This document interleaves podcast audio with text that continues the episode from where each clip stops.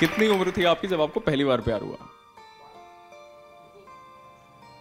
क्या puberty hit करते ही मतलब? सही है। सोलह सत्रह अच्छा। मैं पाँच साल का था। खांसी निकल गई मैडम की सुनकर। हजम ही नहीं हो रहा। मैं पाँच साल का था। जिस वक्त कठिन पकड़ना ब्रश था, उस समय मुझे स्कूल की प्रिंसिपल पर क्रश था। पर हम दोनों में थोड़ा फ़र्क था। थोड़ा।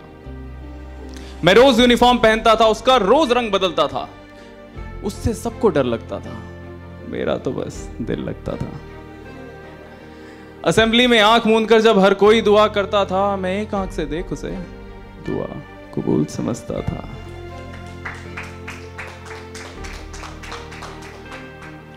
पर उसका एक शोहर था। मैं केजी का टॉपर था। मैंने सोचा बड़ों का काम बड़ों पर छोड़ देना चाहिए, मुझे मम्मी का वोट अपनी ओर मोड़ लेना चाहिए। मैंने कहा, माँ माँ, मैंने तेरे चरणों की धूल ली है, मैंने आज तेरे लिए बहू ढूंढ ली है।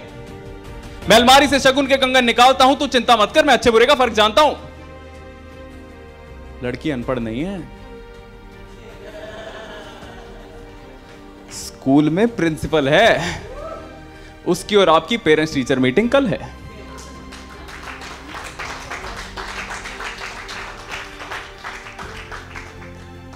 माँ मुस्कुराई, फिर सहम गई।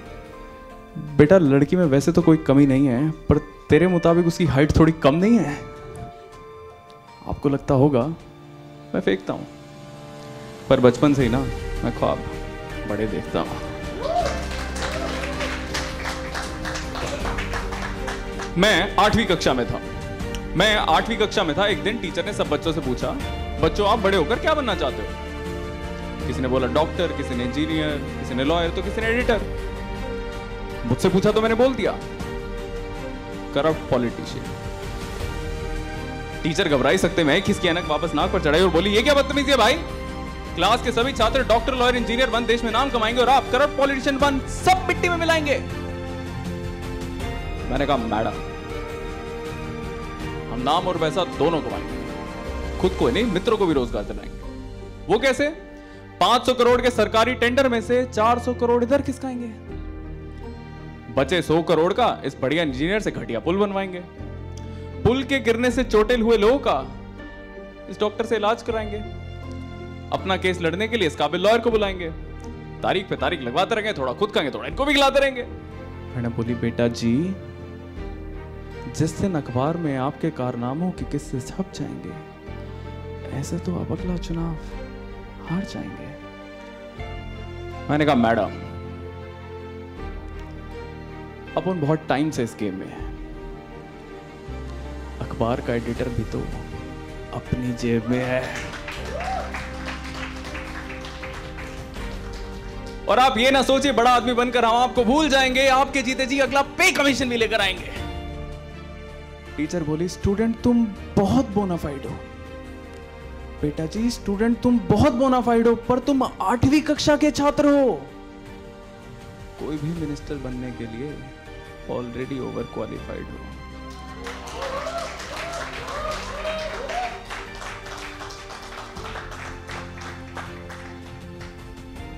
आपको लगता होगा, मैं देखता हूँ, पर बचपन से ही ना, मैं ख्वाब बड़े देखता हूँ। अब अब आता है रियलिस्टिक टच मतलब हर कविता की तरह मतलब ये this life also hit this kavita really hard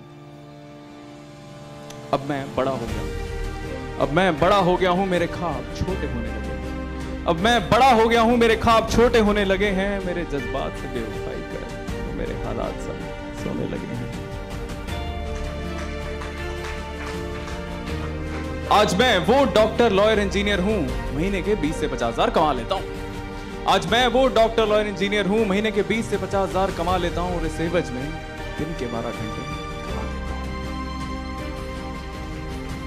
air condition कमरों में खाब अक्सर सो जाते हैं। एयर कंडीशन कमरों में खाब अक्सर सो जाते हैं। विंडोज़ 10 पर नज़रें गड़ाने वाले खिड़कियों के बाहर देखना भूल जाते हैं। पर मैं जाग रहा हूँ। पर मैं जाग रहा हूँ, थोड़ा अपने लिए भी भाग रहा हूँ।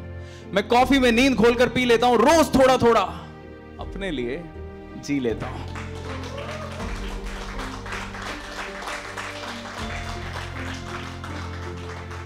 क्योंकि मैं बड़ा बनना नहीं, कुछ बड़ा करना चाहता हूँ। मैं बड़ा बनना नहीं, कुछ बड़ा करना चाहता हूँ। लफ्जों को पिरोकर, कानों से उतर कर आपके दिलो दिमाग के भीतर कुछ तोड़ना चाहता हूँ, कुछ जोड़ना चाहता हूँ। लक्ष्य मुश्किल है, मैं मानता हूँ। लक्ष्य मुश्किल है मैं मानता हूँ परे मैं ये भी मानता हूँ कि लक्ष्य में हारने की इतनी तो गुंजाइश होनी चाहिए। लक्ष्य में हारने की इतनी तो गुंजाइश होनी चाहिए कि जीतने पर जीत की खुशी तो होनी चाहिए। इसलिए चावल नहीं, बिरयानी चाहिए। खोली नहीं, महल चाहिए। क्लास की सहेली नहीं, स्कूल की प्रिंसिपल चाहिए। आपको लगता होगा, मैं फेंकता हूँ, पर बचपन से ही ना, मैं ख्वाब बड़े देखता हूँ। आप भी अपने ख्वाबों को बड़ा कर लो, अपने जीवन के सुपरस्टार बन लो। मौका है।